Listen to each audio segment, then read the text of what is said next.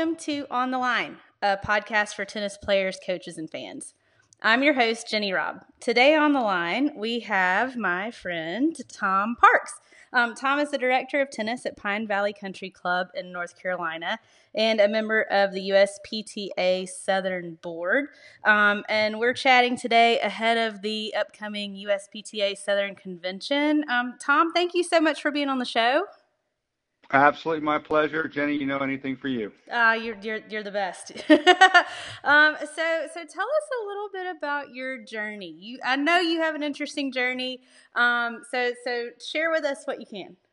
Okay, so um, my dad was in the military, so I actually learned how to play tennis in uh, Maine, uh, okay. Brunswick, Maine, which mm-hmm. uh, the base is now closed, but that's where I learned how to play. Um, and then my dad was transferred to Jacksonville, Florida, which I now call home. Okay. Um, I would say yes, I'm in North Carolina, but uh, home is always uh, Jacksonville, where my family is. Uh, both my brother and my my mother and father live there. Uh-huh. Um, I went to Florida Junior College um, on a scholarship, mm-hmm. and I was an All-American uh, at JUCO. That's and awesome. then yeah, well, I decided I didn't really like school. and then um, I had I took a lot of time off and did a lot of traveling with some players. I had the opportunity to work with um, at a very young age uh, the number three and number four player in the world juniors, one from Mexico and one from the United States. Oh, wow. One of them, uh, some of them might know as uh, Ivan Baron. Yes. Who okay. he and he and his family uh, own and run the uh, the uh, tournament in uh, Delray Beach. Yes, yes, the Delray Open. Yeah, okay. Fantastic. Right, and I also worked with his brother, which is this may be one of his brother Adam, mm-hmm. which may have one of the funniest classifications you'll ever hear. He went from unranked one year to top ten in the country the next. Wow. when I say unranked, he was unranked in Florida. Okay. And he was unranked in the in the country. Holy moly! wow. Okay, that that's uh that's a lot. yeah, I mean, he he he. Uh, the year that I started working with him, his per, first splash was he went from unranked at the Easter Bowl to finishing uh, in the semifinals. Wow, that's pretty awesome. So, what was it like to kind of go go through that sort of huge leap with with somebody obviously driven? What was that like?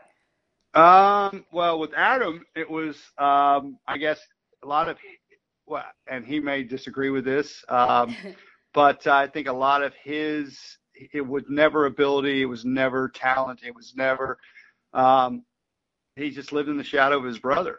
Uh, mm-hmm. his brother was always top five in the country um, from the time he was in the 12s till, you know, he won the uh, Kalamazoo and got a wild card um, his last year in the 18s and ended up getting a full ride to Georgia. Wow. Um, That's impressive. so when his brother went to Georgia, that's when Adam, and he's, uh, I believe, two years younger. So Adam did all this in the 16s. Mm-hmm. His last year 16s. He took his uh, first year of the 16s off. He did not play any tennis at that time. Wow. And that's why he was unranked. It, wow. it was not ability, it was not talent, it was he just needed time off. Wow, I think that's a that's an incredibly unique story and a and an encouraging story to possibly you know a lot a lot of folks out there that um, I don't know that are maybe you're going through an injury time away from the game or a burnout time away from the game or just uh, need to take some time and work on some things in the game or, or who knows what it might be but that that certainly can be encouraging and inspiring to them Well, like I said, I don't want to speak for Adam. It just it was my concept, and he ended up getting a um, a scholarship to uh, Florida State. So he That's played for awesome. Florida State. That's awesome. Yeah. So I said that, that was just what I'm saying is basically my understanding of how I saw stuff going down between you know within the family, and I would say that his family um, is always been very supportive of him, and you know he just decided to take a you know a step away. Sure. Yeah. Well, well, well. Good for him for sort of having the, you know, I don't know if wisdom is the right word or, or just being in tune with, you know, what you need to do. But I mean, if that's the right thing, and clearly it, it seems to have been the right thing. It worked out for it worked out for him. I said, yeah. I mean, you know, bottom line is, you know, the the Baron family is amazing. They do a great job with the tournament. The kids are amazing. I, you know, my my interaction with both Adam and, and Ivan have, has always been, you know, awesome. Um, and you know, I would recommend at some point, you know, reaching out to them, doing a podcast with them as well, both with Dad, uh, Ivan, and, Adam, and just I think you'll have a blast with them oh, I would because love they're that. absolutely the fun. They're they're they're absolutely hilarious. Oh well, that would be so much fun. Well, thank you for that. so, so what was next for you? Um, after that, um, I did a little traveling with um, Oliver Fernandez. hmm Um, Oliver was number four in the world, got to the finals of the Orange Bowl in 91, I believe it was.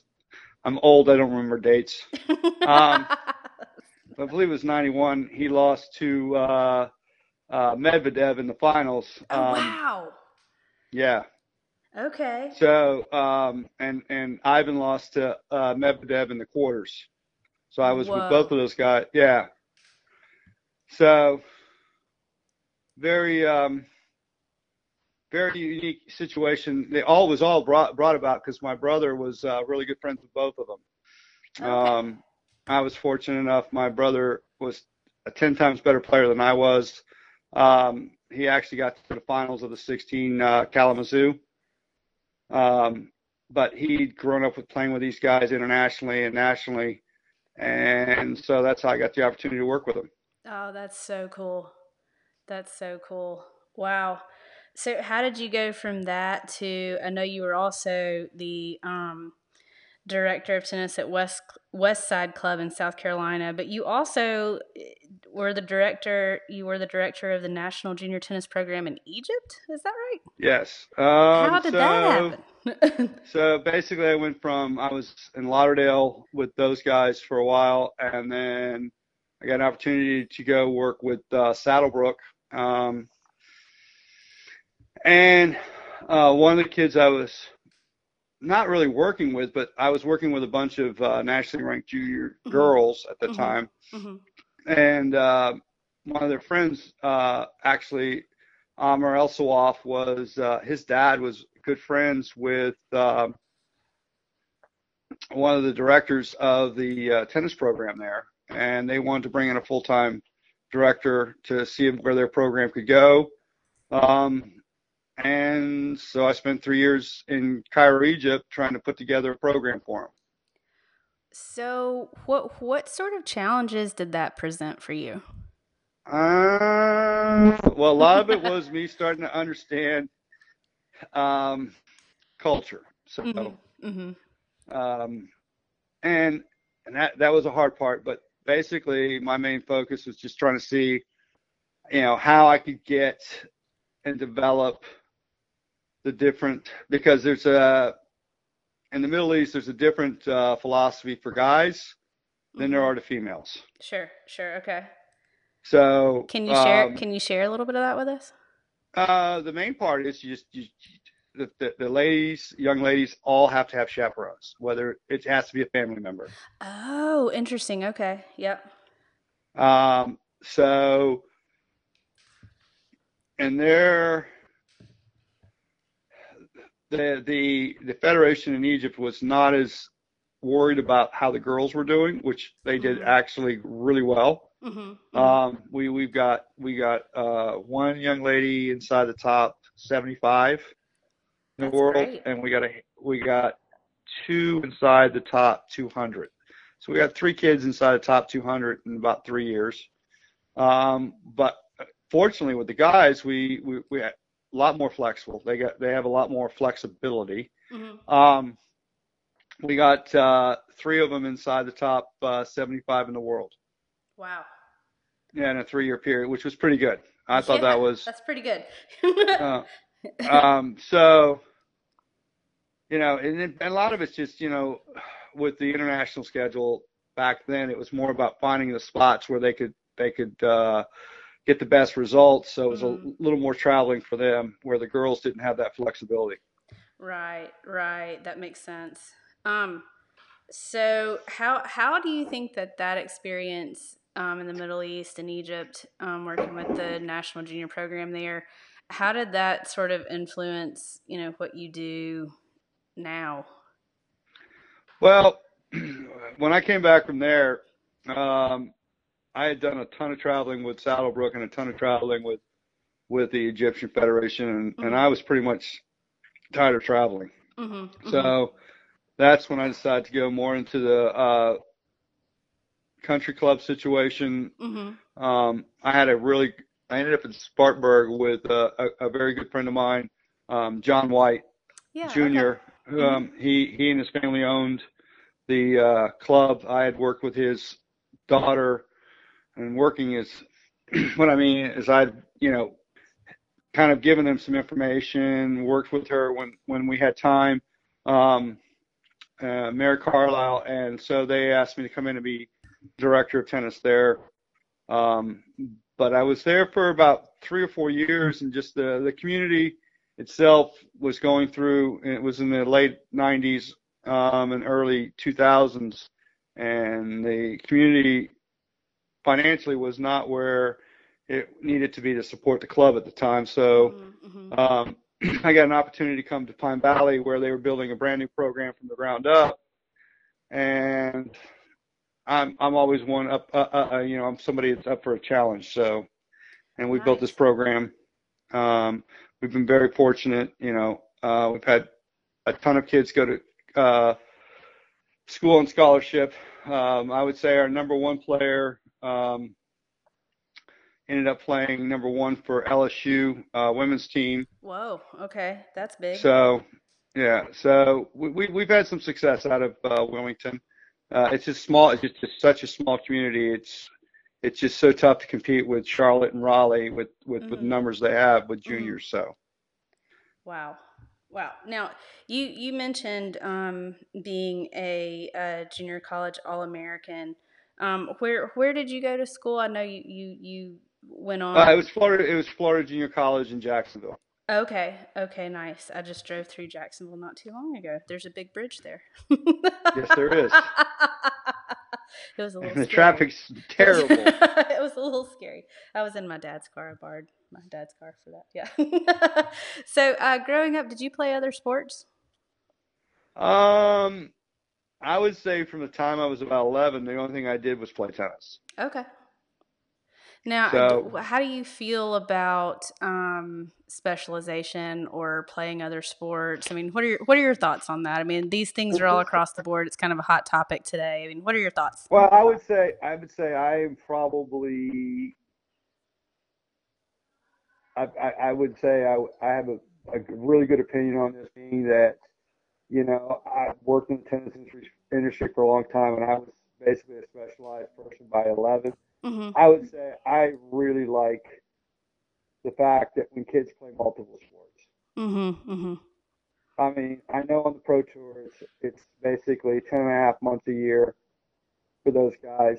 But in reality, I would say that kids that are play, can play multiple sports now, it just it, it, it, it refreshes them when they come back to tennis. I, I mean, totally tennis agree, is yeah. such a grind. It is. It and, is. and, And I would say that kids that just specialize in tennis, you see such a burnout rate that's ridiculous, and I don't blame them. So true. Because so true. because it's it, it's so individualized. Mm-hmm. You're you're you know, and it's and unfortunately it's you know even in the juniors, it's such a cutthroat mm-hmm. situation when you mm-hmm. get to the highest levels. You know, so you need some. You definitely need some um, downtime and you need time to hang out with your boys or your girls, depending on what you you know what you yes. gender, and, mm-hmm. and and just have some fun.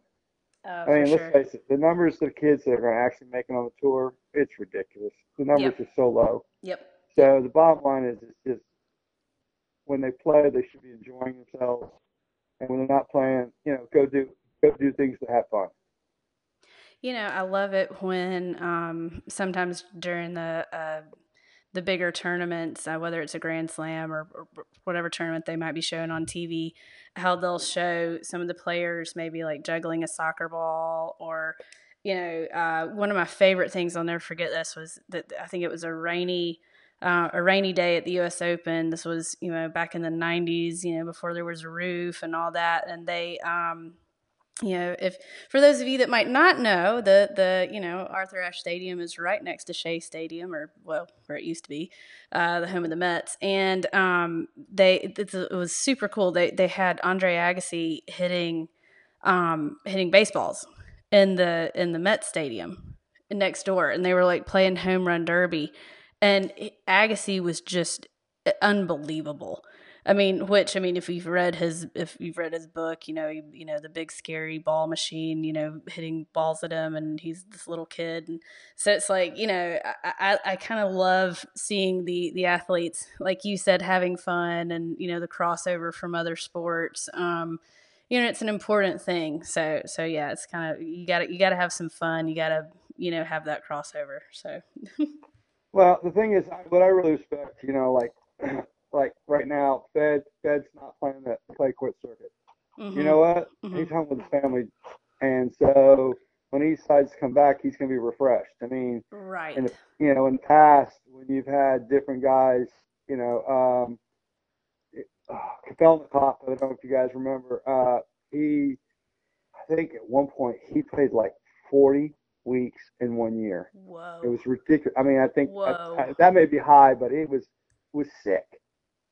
Yeah, I mean, he forty out of fifty-two weeks is is just. I mean, it was it was, it, and that may be high. It may have been thirty, but it was it was, it but was still a number that you just went, oh my god, it was way over half the year. Mm-hmm. And he was playing tournament after tournament, and it's like, how does he, you know, hold up? But right, you know, it's like the biggest thing for for tennis players today is everybody's so centralized on trying to get to the tour. Right. It's like at the end of the day, it's such a small number. Just make sure you, you, you enjoy your, your childhood. Right. Yes. Yes. I mean, so before important. you got to start paying taxes, you got to have some fun. yes, definitely. and that's what I'm saying. I mean, that's the biggest thing I preach to my kids. I mean, you know, Caitlin Burns, who went to LSU, it's like, you know, her dad came to me when she was in the eighth grade. So we sent him to one of the academies. And I looked at, I said to him, I said, what's your objective? And he said, loved her to go to college on a scholarship. I said, that's already done. Right. He goes, what? I said, she's going to get that. Sure. And I said, you know, you know, Caitlin's a, a personal person. She she's not going to thrive in that that atmosphere, and you're gonna you're gonna waste a lot of money. I know the the academies don't like to hear that, but you know, I worked for for one, and there's a lot of unhappy kids there. Mm-hmm. You know, so I told them, mm-hmm. let her stay home, let her play for a high school team. Let her have fun. You ah. know, she ended up going to LSU on a full ride and ended up playing number one for two and a half years. Wow. Now that brings up that brings up a huge point again. That's kind of a hot button type issue of school tennis, playing playing for your middle school or high school, and still being able to have the UTR that you want or the ranking that you need for college well, coaches to look at you. So that that's a that's a pretty cool story right there. Well, it doesn't necessarily mean I'm 100% in favor of high school tennis the coach, because you know, like we've got some coaches here in town that you know, I don't care who you are, you got to be at practice every day. you know, and it's like, mm-hmm. and I, I had one of my players a couple of years ago. She said, "This is the situation. I got to be at practice five days a week, but yet she's dealing with players that can't really rally with her. So basically, mm-hmm. she ends up being an assistant coach. Right, right. That's a really good way to put it. Yeah you know, and and and that's not what she's there to do, you know. So no. it, it it takes, you know, it it depends on you know it depends on the coach you have, but I, I would say you know in those situations you look at the coach say, listen, I want to be part of the team, I want to do this, you know, let me have some leeway to do some things, you know, two or three days a week to go work with my coach or my my situation, mm-hmm. and I'll be here to support the team, you know, but you know it's it's also upon the, the high school coaches that have quality players that are above average, you know, that they give them some leeway. So mm-hmm. I think mm-hmm. it's a, I, I think it works both ways. I don't think the the players should have, you know, absolute autonomy, but I also don't think the coaches should expect them to be, you know, assistant coaches helping with their program either. So right, right, right. Um, and that and that and that's and, and, and like I said, that's in our area. I don't know how the the other areas are. So no, but I think th- I think that's pretty representative. I mean, I know I know that certainly applies, you know, here um, and and some other places that I've been. You know, I've, I've yeah, been in been in Georgia, been in Tennessee, of course, obviously Alabama, but um, yeah, I, th- I think that's pretty representative. Um, so that's a good way to say it. Now, do you have a favorite a favorite color? No, I'm kidding. um, do you have a favorite memory, either as a player or as a coach? Um, favorite memory.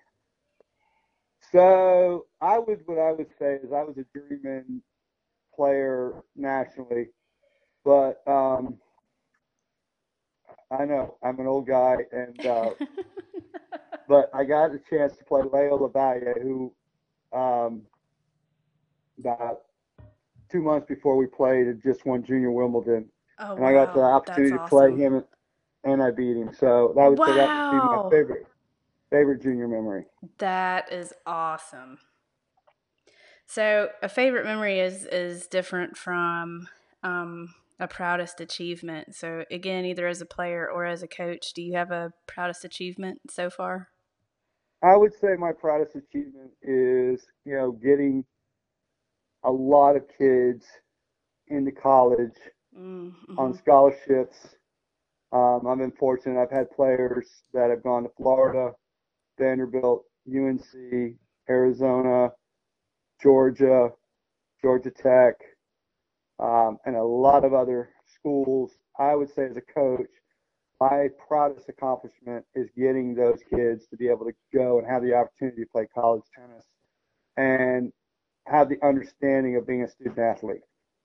Oh, I just, I, I mean, you're talking about some serious tennis schools there, and then not, not to mention, you know, the the other schools in between. I mean, being a student athlete, where you're play, whether you're playing at Georgia or, or somewhere like Mercer or or, or Samford, Well, like where I played, or wherever, you know. my, my, my, hardest, uh, I would say my toughest situation was last year. Um, I had a young lady that I've been working with for about four and a half years, Mhm. and she's a she was a much better player than she gave herself credit for. Mhm. Um, but she got an, a, a ride to go to Christopher Newport. Nice. Um, and then she decided she was going to go to UNC. Mhm. And then um, she came in one day and said, "You know, I'm going to UNC." I said, "Okay, well, that's that's great." I said, "But you know," I, I said to her, I said, uh, "But I thought your your goal was to go play tennis in college." She goes, "It was, but you know, I just don't think I'm good enough." I said, "Well, okay." Mm. And I said to her, I said, well, then, you know, we don't need to do lessons anymore. Um, you know, your parents really don't need to spend the money to, you know, have you come work out with me. I, I can set you up on the ball machine. And she took about a week and then she came back to me.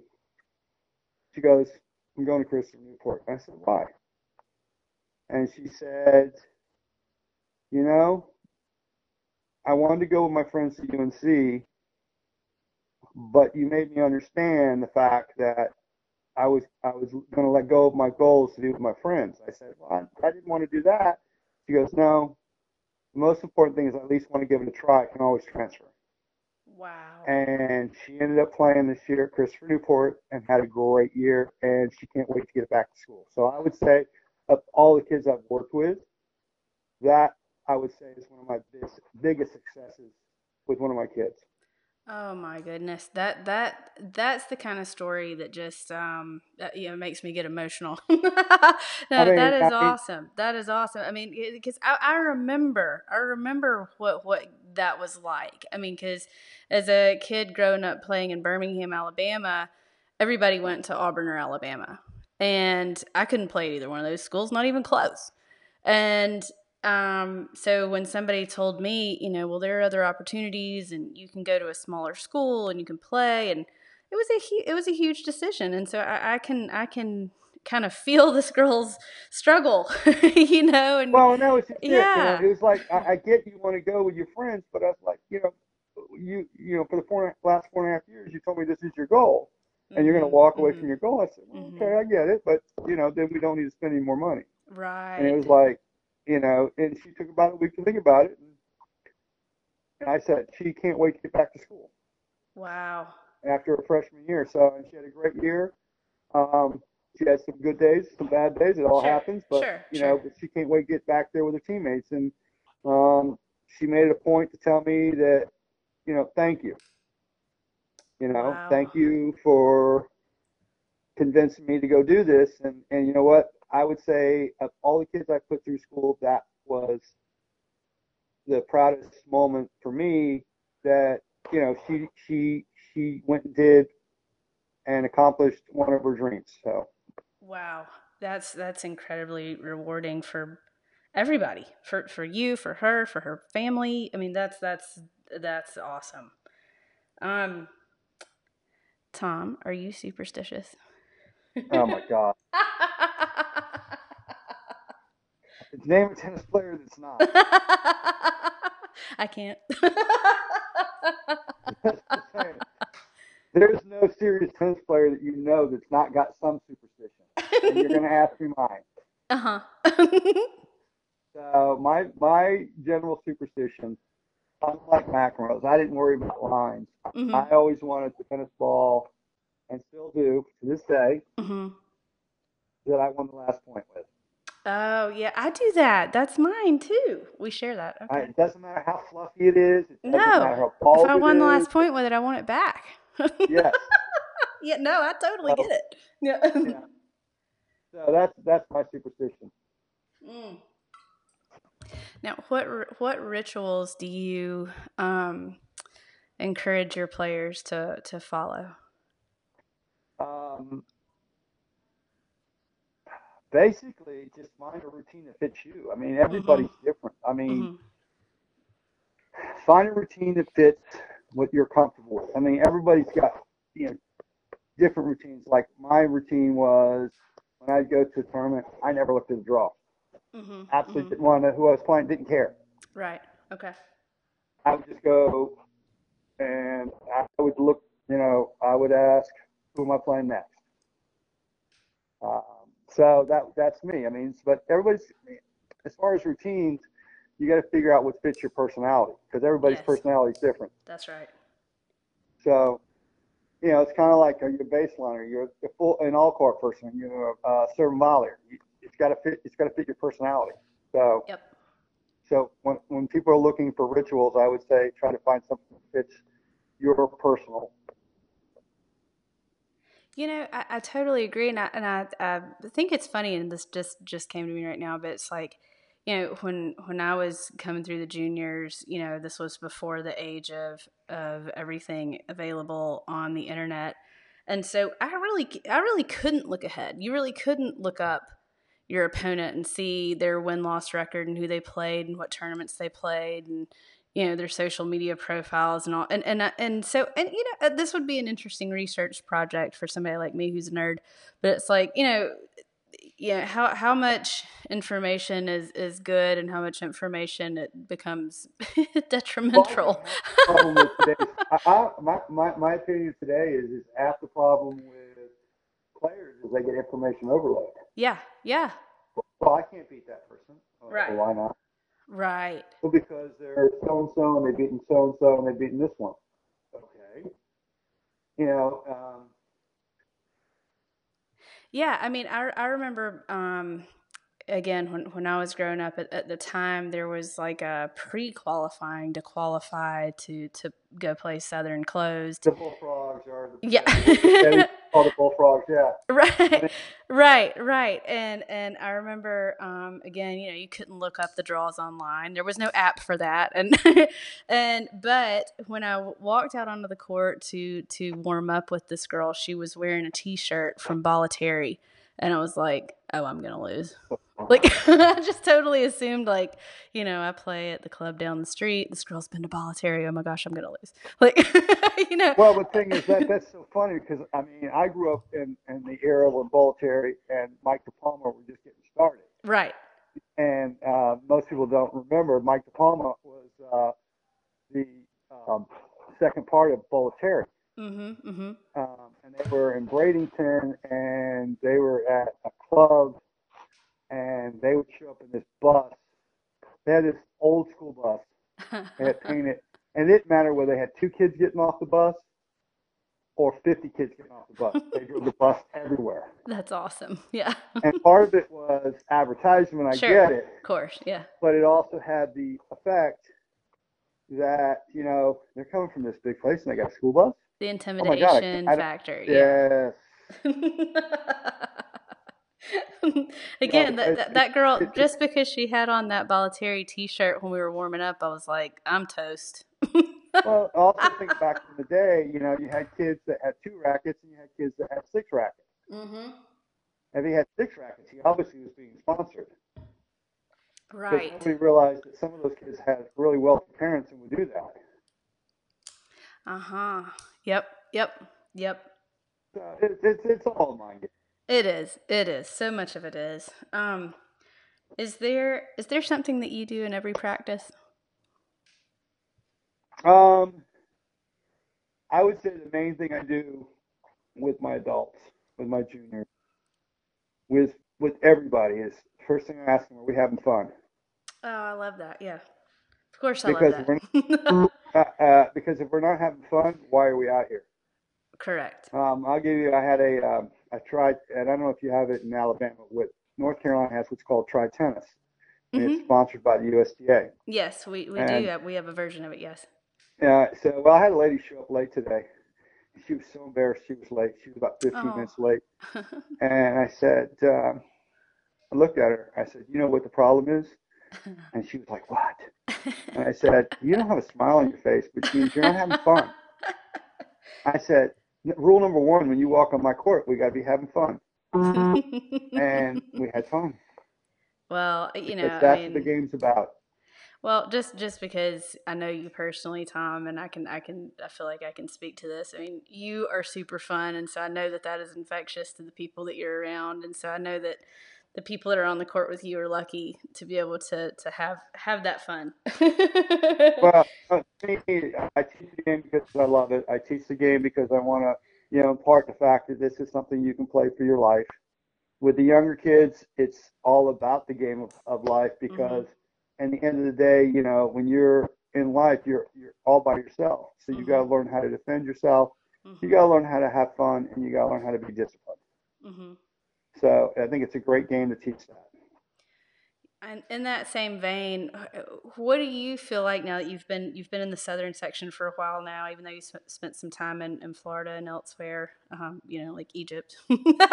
but um, what what do you feel like we can do, or, or what do you think of of the status of sort of growing the game and where we are? You know, I know there's a good crop of some pretty young, good good players right now. Um, but what are your thoughts on growing the game? I would say the biggest problem that we've made, we have Mm-hmm. um, from my era, which is the old guys. Um, you know, um, I, I will tell you, I grew up with Jay Berger. I grew up with Mhm. Shelby Cannon. I grew up with um, guys like that. Um, you know, uh, we played more on clay than they do today, and it partly is because a lot of those city facilities no longer are clay; they're hard courts. Um, I will tell you the my personal opinion, the biggest difference between our era and the middle era, you know, maybe a couple years older, is that they understand it, how to play defense. If you look at the great players today, you've got Nadal, Federer, Djokovic, hmm um, Murray when he gets healthy, you know, Mhm, all the great players. The difference between them and the and, and the next level is how well they play defense. Yep. We Mhm. play so much on hard courts where you can slap balls by guys. Um, you can, you can, you know, basically just hit winners from all over the place. Where on red clay and those surfaces where you have to learn how to play more uh, controlled offense, I guess is a better way of saying it, is I think that's what the U.S. is missing. I just don't think we play we don't play defense at the level that the Europeans and the South Americans do, Mhm. and that's why you know we, we get some we get some guys that are right there in the top ten between top ten and top thirty, but we don't have the guys competing for number one. You know, You know, I, I, I, think I think that might even be even easier to see or more prevalent even on the women's side when when you see the you know uh, Madison Keys of the world or the Sharapovas or these big heavy hitters you know and in, in, my era it was like you know watching Lindsay Davenport just step in and just crack a ball you know. But you know now you have these scrappy girls like a like a Halep you know I always loved watching Hingis play and you know I was a huge um, um, you know, fan of Hingis, and and it, you know, it's it's so you. I think that you can see that in the women's game as well. I mean, it's it's uh, it's very very obvious in both the men's and the women's game that these styles of player. I think it, it goes straight to your point. Yeah, and, and, and, and the problem is here in the U.S. we're we're kind of hamstrung because we don't we're not a clay court prevalent society right, like right. South America and Europe mm-hmm, are, and mm-hmm. so I think that's hindering us in the development of our players to understand defense and point development. Mm-hmm, I mean, mm-hmm. I would. I, we've got some phenomenal athletes. There's no doubt about that. Mm-hmm, mm-hmm. But you know, I know that some of the people in the USTA might just cringe when I say that, but I I just think that we just don't defend the the, the court as well as we attack the court. Mm-hmm. And if you look at Federer, Nadal, Joke, and Nadal is the biggest example of a guy that used to be a straight defender. Mm-hmm. Now he's attacking the court like a madman. I mean, he, right. Not that he's coming, not that he's coming to net on every single ball, but you know, he's not just relying as being a grinder. I mean, he's he's developing the point from an, an attacking position. You know, look at uh, uh, Zverev. Uh, mm-hmm. I'm sure I just pronounced his wrong name wrong, but uh, no, the, uh, um, Sasha and Zer- yeah, Zverev. Yeah, yeah, yeah. You know, he's he's the latest, you know, up and coming guy that, that understands defense and, and and how to turn defense into offense. Mm-hmm. You know, our you know, I would say the the guy that I think had one of the greatest talents coming out of the USTA about five or six years ago was Harrison Oh and yeah. Mm-hmm. there's there's a guy that needed to spend, you know, 18 months, two years on a clay court learning how to play defense. But mm-hmm. his offense is amazing. Mhm. Mhm. He's got the bomb serve, he's got the great volley, he's got the great midcourt. But where he gets in trouble is on the wings. And you know, if you look at today's game, you're playing on the wings a lot, A and you got to know how to defend. So it's kind of the the Sampras syndrome. Yeah, that's why Sampras never won the French, maybe. Or you know, I hate to make that statement. That's a bold statement, but Um, yeah. you know, he, he, I would say he probably was the exception to the rule. I would say that you know um, he he won so many Grand Slams because he was a great defender. But True. you know, it's just one of those situations where uh, you know I think he may be the anomaly in, in the conversation. Is the Mhm. fact that he was phenomenal at everything he did. It just you know, let's face it, the, the red clay puts a grind on you.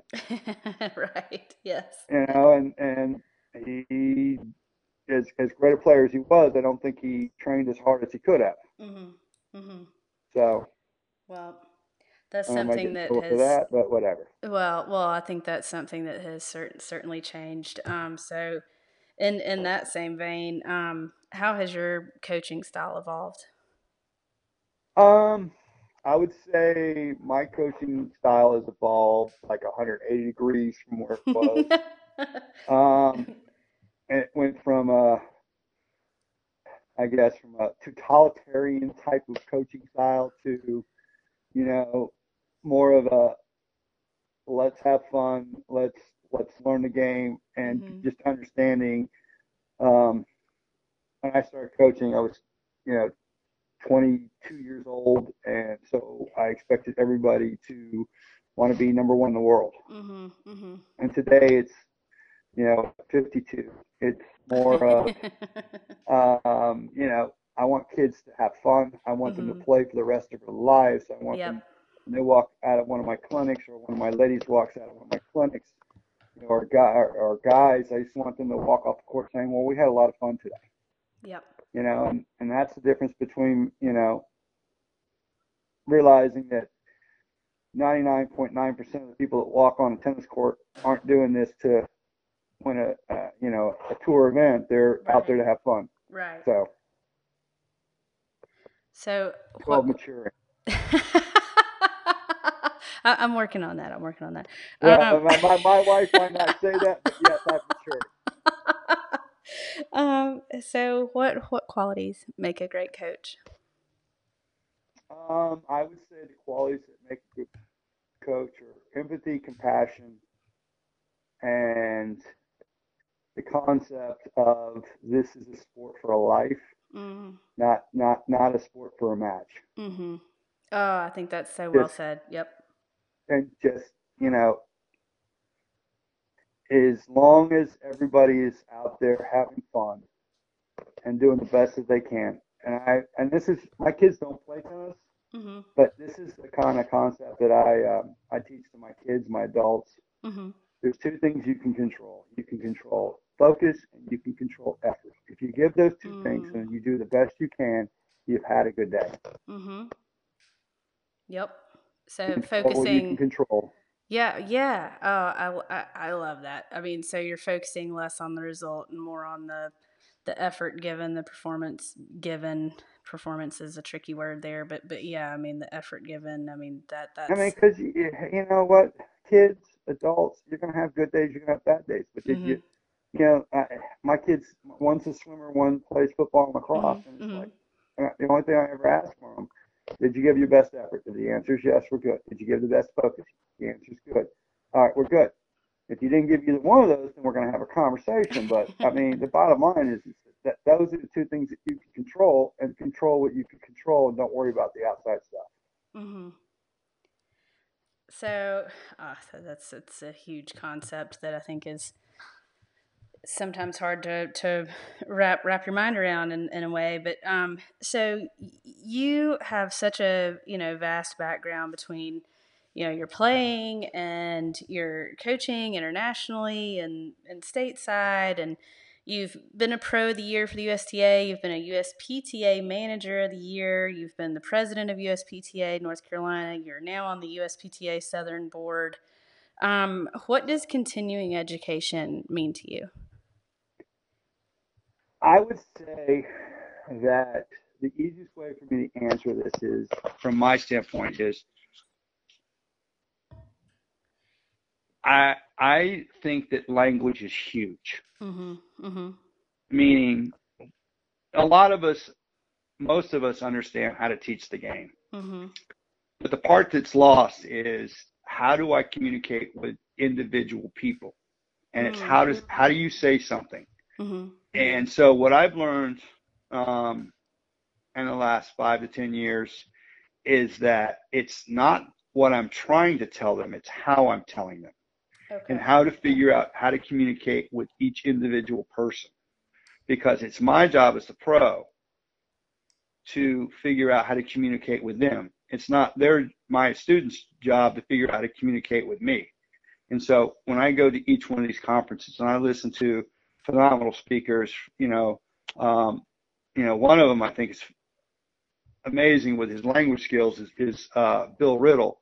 I mean, he just he comes from different angles. All uh, he's mm-hmm. funny, I get it, but he's phenomenal in different ways he communicates. Um, you know, another one is you know he is our president of the board, but of Southern. But Lane, he's he's great with his communication skills. Oh, he, he, so good, so good.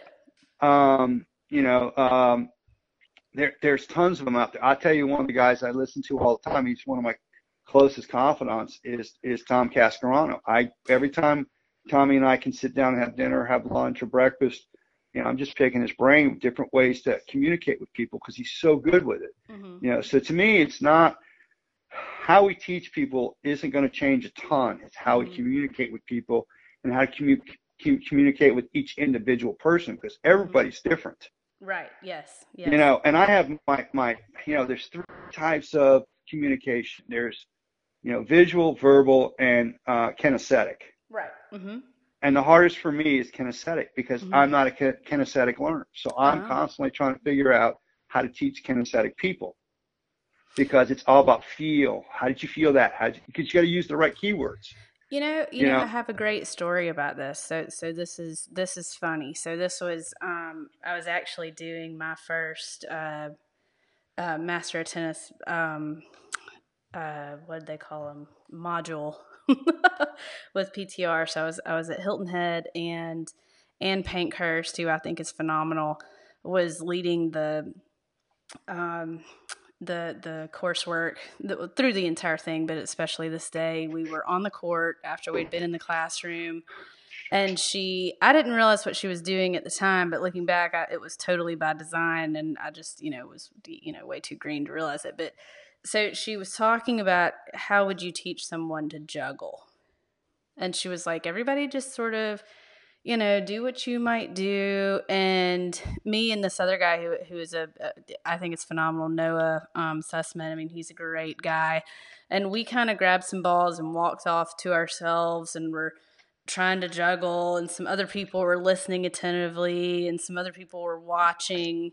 And and so it was such an uh, I don't know if sociology or psychology, I don't know which one it is, but but uh, you know, at the end of this little exercise that we did, she said, "Okay, who can identify the the visual learners, the you know, the audio learners, and the kinesthetic learners?" And we were kind of like, "Wait, what?" And she said, "Okay, the people that picked up the balls and walked off and tried to just figure it out." You know, they're your kinesthetic people. They're trying to like feel their way through it. She was like, who were the people that were watching everything that we did? Who were the people that were listening? So it was it was such a cool it was really a cool thing and I'm I'm a huge fan of Ann Pankhurst anyway, but it goes right to what you're saying as far as you know, having having an offering out there and figuring out the the puzzle of you know how people learn and how you can reach those people so that you can give them the best experience and do the best job teaching so that they can communicate, like you said. Yeah. Well, like I said, the hardest, you know, the, the hardest part for me is figuring out who, you know, and, and I've, I've gotten obviously a ton better, but my, my, my concept with it now is, is I'm a visual learner mm-hmm. and I really can understand, you know, auditory. Mm-hmm. My biggest focus is learning how to become a better kinesthetic teacher because I don't understand it because that's not what I do. That's mm-hmm, not me. Mm-hmm, mm-hmm. So I think that's as a teaching pro, as somebody that's teaching people, the biggest thing is you have to figure out what kind of learner you are and what you do well and figure out what you don't do well and learn how to teach that way as well. Because to be a good pro, you've got to teach all three concepts. Well, I think it's and I think yeah. Oh, go ahead. Yep. I was going to say the biggest thing is I don't think from just watching guys in my area teach, mm-hmm. mm-hmm. we've got some phenomenal teaching pros, mm-hmm. is that the biggest mistake is we teach how we do things and we don't comprehend how our students do things. Oh, I think that's an epidemic. Yeah, sure. Well, but no, but it's not. It, it's not fair to the pros. They just it's just understanding there's three ways to learn. Mm-hmm, mm-hmm. And that was my uh, eye opener. And I want to say it was a Southern Conference maybe 10 years ago I went to. Mm-hmm. And I want to say it was Tom Douglas was talking about that. okay. And I was like, holy crap. I was like, it opened my eyes. And that, yeah. and, and you yeah. asked why continue education right there is an example that opened my eyes mm-hmm. for mm-hmm. me to start saying, okay, holy crap, language is huge. Yep. You know, so to me, that's if I learned anything in 10 years, Tommy D with that workshop that I went to, and he, it was, uh, it wasn't on court, it was in a classroom. It was mm-hmm. like, it was like, holy crap, he's absolutely right. Yep. You know, it was an eye opener. And, from that point on, I've really worked on trying to become better with my language, on mm-hmm. how to mm-hmm. deal with each mm-hmm. individual person mm-hmm. as the individual person, not how I teach. Right. Because how I teach isn't relevant to every person that's out there. That's right. Yep. Yep. I have to take I have to figure out how they learn and make what I'm trying to teach fit their learning capacity. Right. And that to me is what continuing education is about. Oh, I think that that is so well said. You know, and I've, I've I certainly um, I love the idea of sort of the what I would call a, a light bulb moment. You know, I mean, I, I've had a few of them, and I know I will continue to have them. I always do. Well, that, and that's the, yeah. and that's the great thing, like you said, continuing education. That's what it's about. Yep. It's yep. always learning how to because, like I said, all, we've got so many great tennis pros in this Mhm, this country, but to me, it's learning how to say what you need to say to each individual person because each person's like a fingerprint; they're different, Mm-hmm. and you've got to figure out how to communicate with that person. So, in a lesson, sometimes my students will say, "Ah, "I feel like I'm letting you down." I said, and I look at them and I said, "No, I'm letting you down because I can't communicate to you what I'm trying to convey. So it's Mhm. my failure, not yours." Ah, well, that takes that takes a lot of. Wow, no, that that's that's that's incredibly insightful on your part because uh, you know, yeah, I, I, I well, your your students are lucky. I mean, that's to me. That's the way I teach. If, if we're not if we're not succeeding, I've got to figure out how to succeed. It's not Mhm, you, it's mhm. me, hmm and that's what you're paying me for. hmm Because you want to get better. It's my job to make you better. And if I'm not doing it, then I got to figure out how to do it. Oh, you know, this, this is kind of a silly story as an analogy, but yeah, my um, we're also restaurant business people, and uh, my my husband and I had gone to Chicago. This is many years ago, actually, at this point, and um, we'd gone to this restaurant. It's called MK. It's uh, still there in Chicago, and um, I'd never been there before, and and you know, unbeknownst to them, and I would certainly never say it. I had gotten very very sick on some some scallops. Damn alcohol. yeah, that was involved too. But uh, but yeah, I had I had gotten really sick on some scallops um, a few weeks earlier, and and we were doing this this like you know preset menu, and um, you know in that sort of situation, I'm there and I'm with my husband, and it's this preset deal. I would have never complained about you know the the scallop course or whatever that they brought out, and I just that's just not me. But to their credit, the server noticed that I wasn't touching the scallop. And instead of coming and being like, Does it not taste good? Are you not enjoying that? None of that. They just came out and they said, We think you might like this better. And they put this soup in front of me. And it was like this tomato basil soup, and it was fabulous. And no questions asked, no judgment, no nothing you know, and then all, and then I'm trying to make apologies like, oh no, no, you know, it's not. I'm sure the scallops delicious. I just, you know, I just am not ready to eat scallops. I was sick a few days, blah blah. blah. And they were so, they were like, oh yes, ma'am, yes, ma'am, mm-hmm, yeah, enjoy the soup, you know, you know. Yeah. But but the but the point was that I didn't have to say anything. So how good was the service that? I didn't complain. They just noticed that I wasn't eating the scallop, and so they brought something else out and said, "Maybe you'll maybe you'll enjoy this more." Uh, and that's and that's and to me that's a, a testament to understanding your customer. And Yeah. that's Yeah. So that's that's you know so like I said that's that's why I kind of drew that analogy from what you're talking about. It's like I didn't actually have to complain. They just brought me out some soup because I wouldn't eat the scallop. They didn't know that I'd gotten sick on scallops, you know, two weeks ago or whatever. You know. yeah, it's just reading your people. You have to be able to to have a good read of people. right. And, you know, and it's it's all the service industry, so it's it's all it's all intertwined. But um, so you know, this I love I love this question. It's one of my favorite questions. But um, so d- who do you consider your mentors? Um, I would say my number one mentor um, has always been my dad. Mm, Um, he he and I go at things totally differently, mm-hmm, but I can always you know talk to him, and he he he realizes we we we do things differently, but he'll give me scenarios in which to follow. He doesn't tell me how he would do it. So to me, that's really important that he doesn't try to dictate and tell me how to do things. mm-hmm, Um, I would say that I wouldn't say mentors in the sense that um, that that they take. I would say the people that I look up to really a lot that I know I can call on and feed information to and and and talk to. I would say uh, one would have to be Tom Cascarano. mm-hmm, He is he he and I I don't know how we got connected, but I would say about four years ago we got connected, and you know, anytime I need to throw things at him, he's he's there. He calls me back immediately. We chit chat.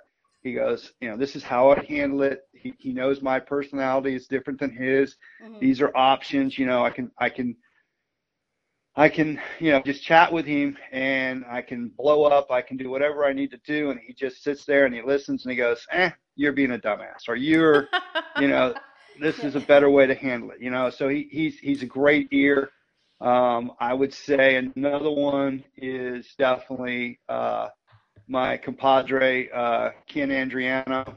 Oh, um, he hey would Ken. never look at himself. he would never look at himself as a mentor but I look at I look up to him because he's he just he's he's so level headed. He's mm-hmm. so business oriented. He's so he just gets it, you know, and he gets me.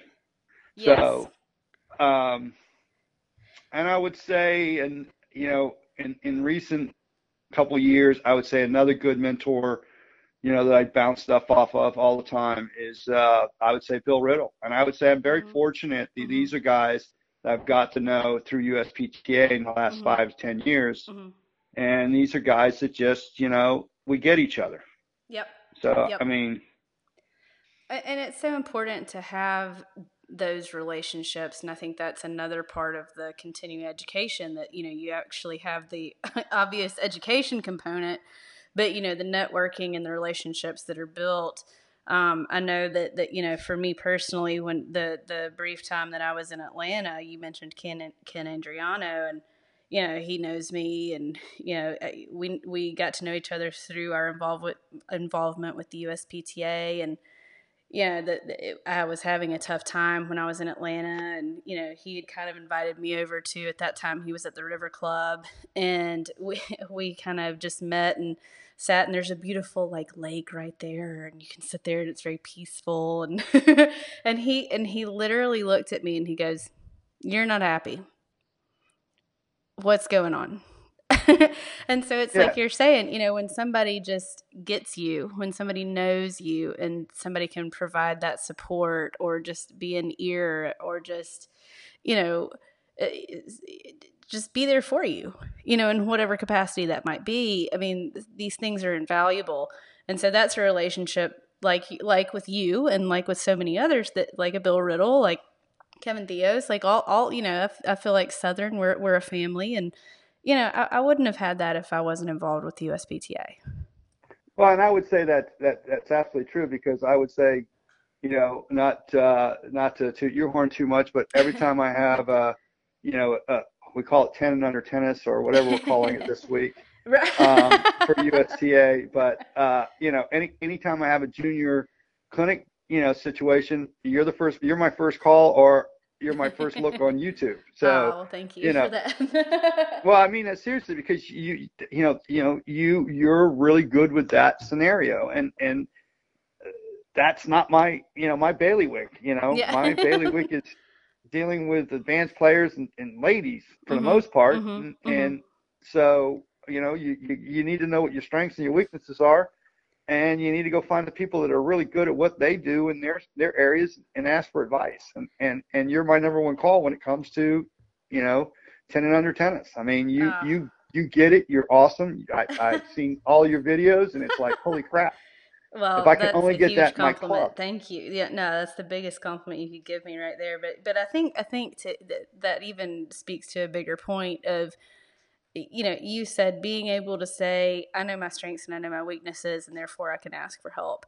It's sort of that that old adage of like asking for directions. You know, because that there's there's been points you know that I've I don't mean points like tennis points, but like points at, in which I'm working with a player and I go, okay, we've been trying to do this. But Let's say the serve, for example. Like maybe I'm trying to change the grip on the serve or something. It's like, okay, it's not working. It's, it's not working. You know, you're like beating your head against the wall. It's not working. You know, and I've reached out to a friend in the industry, you know, somebody down the street, and I'm like, can I send my player to you for a lesson on on the serve? Because you know we're working on it, and it's just it's not happening. you know, but to to be able to to reach out and and have a network, I think is so much better than uh, kind of being territorial and not reaching out and not recognizing, okay, I'm good at this, but I need help with Well, that. it goes. I, I don't mean to cut you off, but it No, no, basically no, go goes ahead. back to me the old old adage of it takes a village to raise a child. yes. That's the way I teach. Yep. Yep. I've got no problem with my my kids going elsewhere. I mean, I'll give you example of uh, Caitlin Burns, my girl that went to LSU. Mm-hmm, mm-hmm.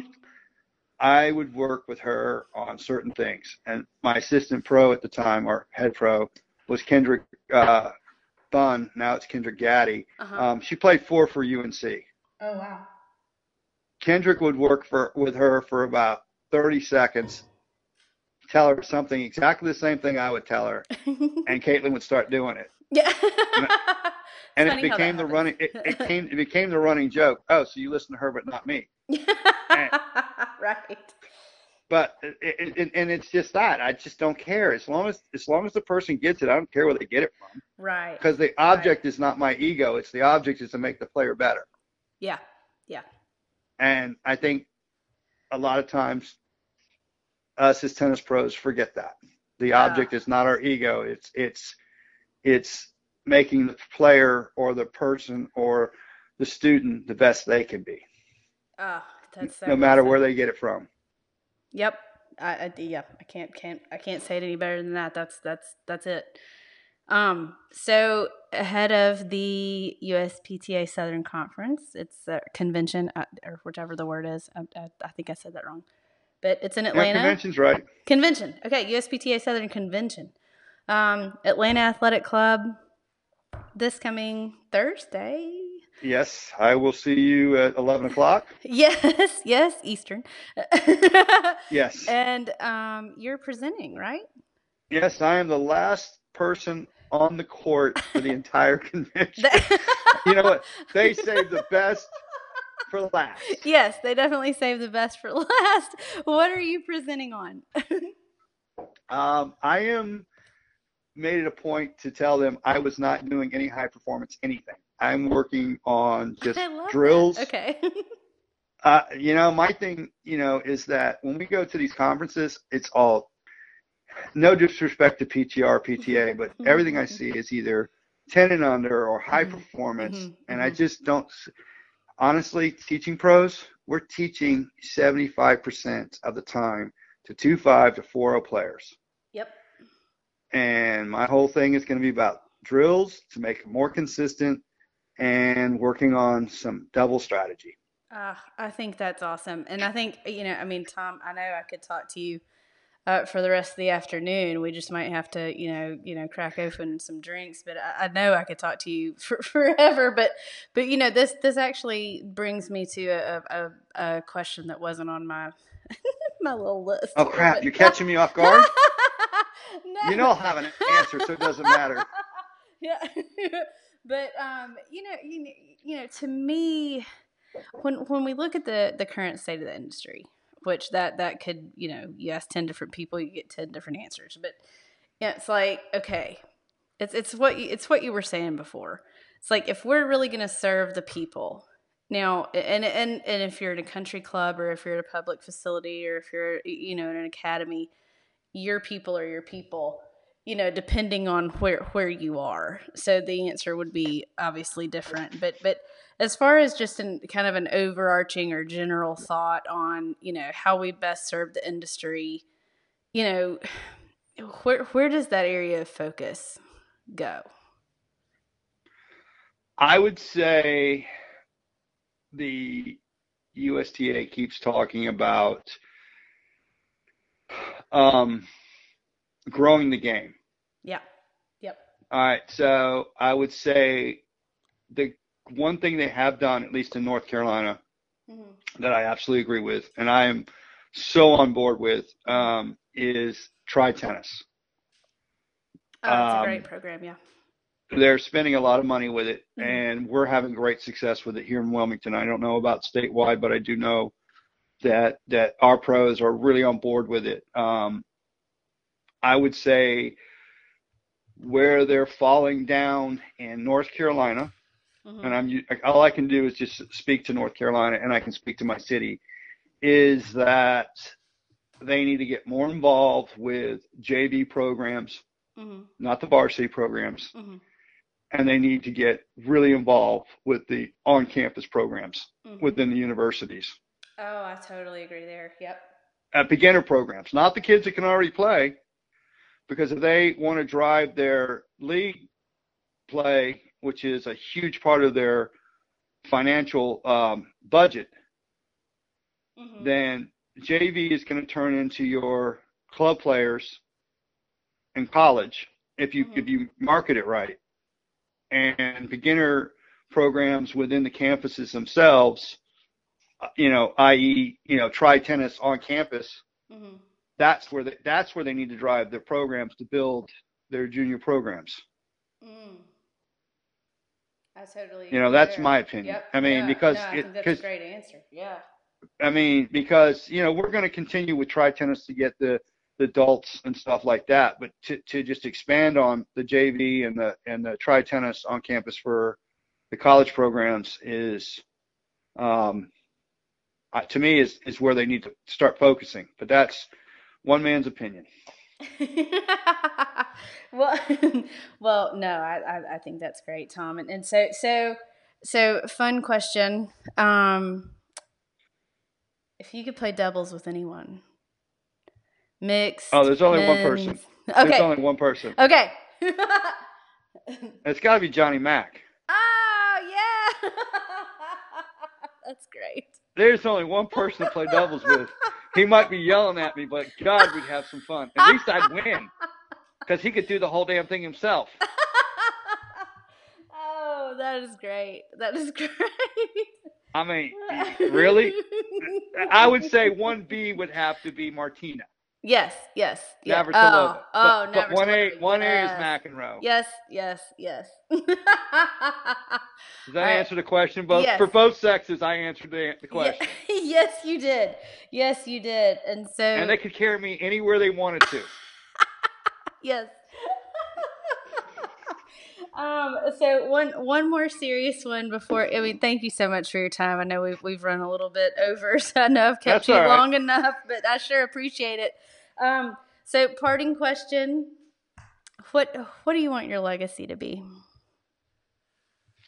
My legacy, I would like to be, is just somebody that makes the game fun for everybody, and at the end of the day, they learn something. Ah, I, I, I, I think that's perfect. I love the way you said it, and and you certainly do it, and you've made your mark on on on so many people, and will continue to do so. Your students are lucky; they all are. Well, thank you, and uh, I just hope uh, I've got many more years to go. yes, yes, and and and we'll we'll we'll podcast again because, like I said, we could we could talk tennis. I think forever. Sounds like it. well, Tom, thank you so much, and I, I will see you in Atlanta. I will see you in a few days. You have a great day. All right, you too. All right, bye. All right, kiddo. Bye bye.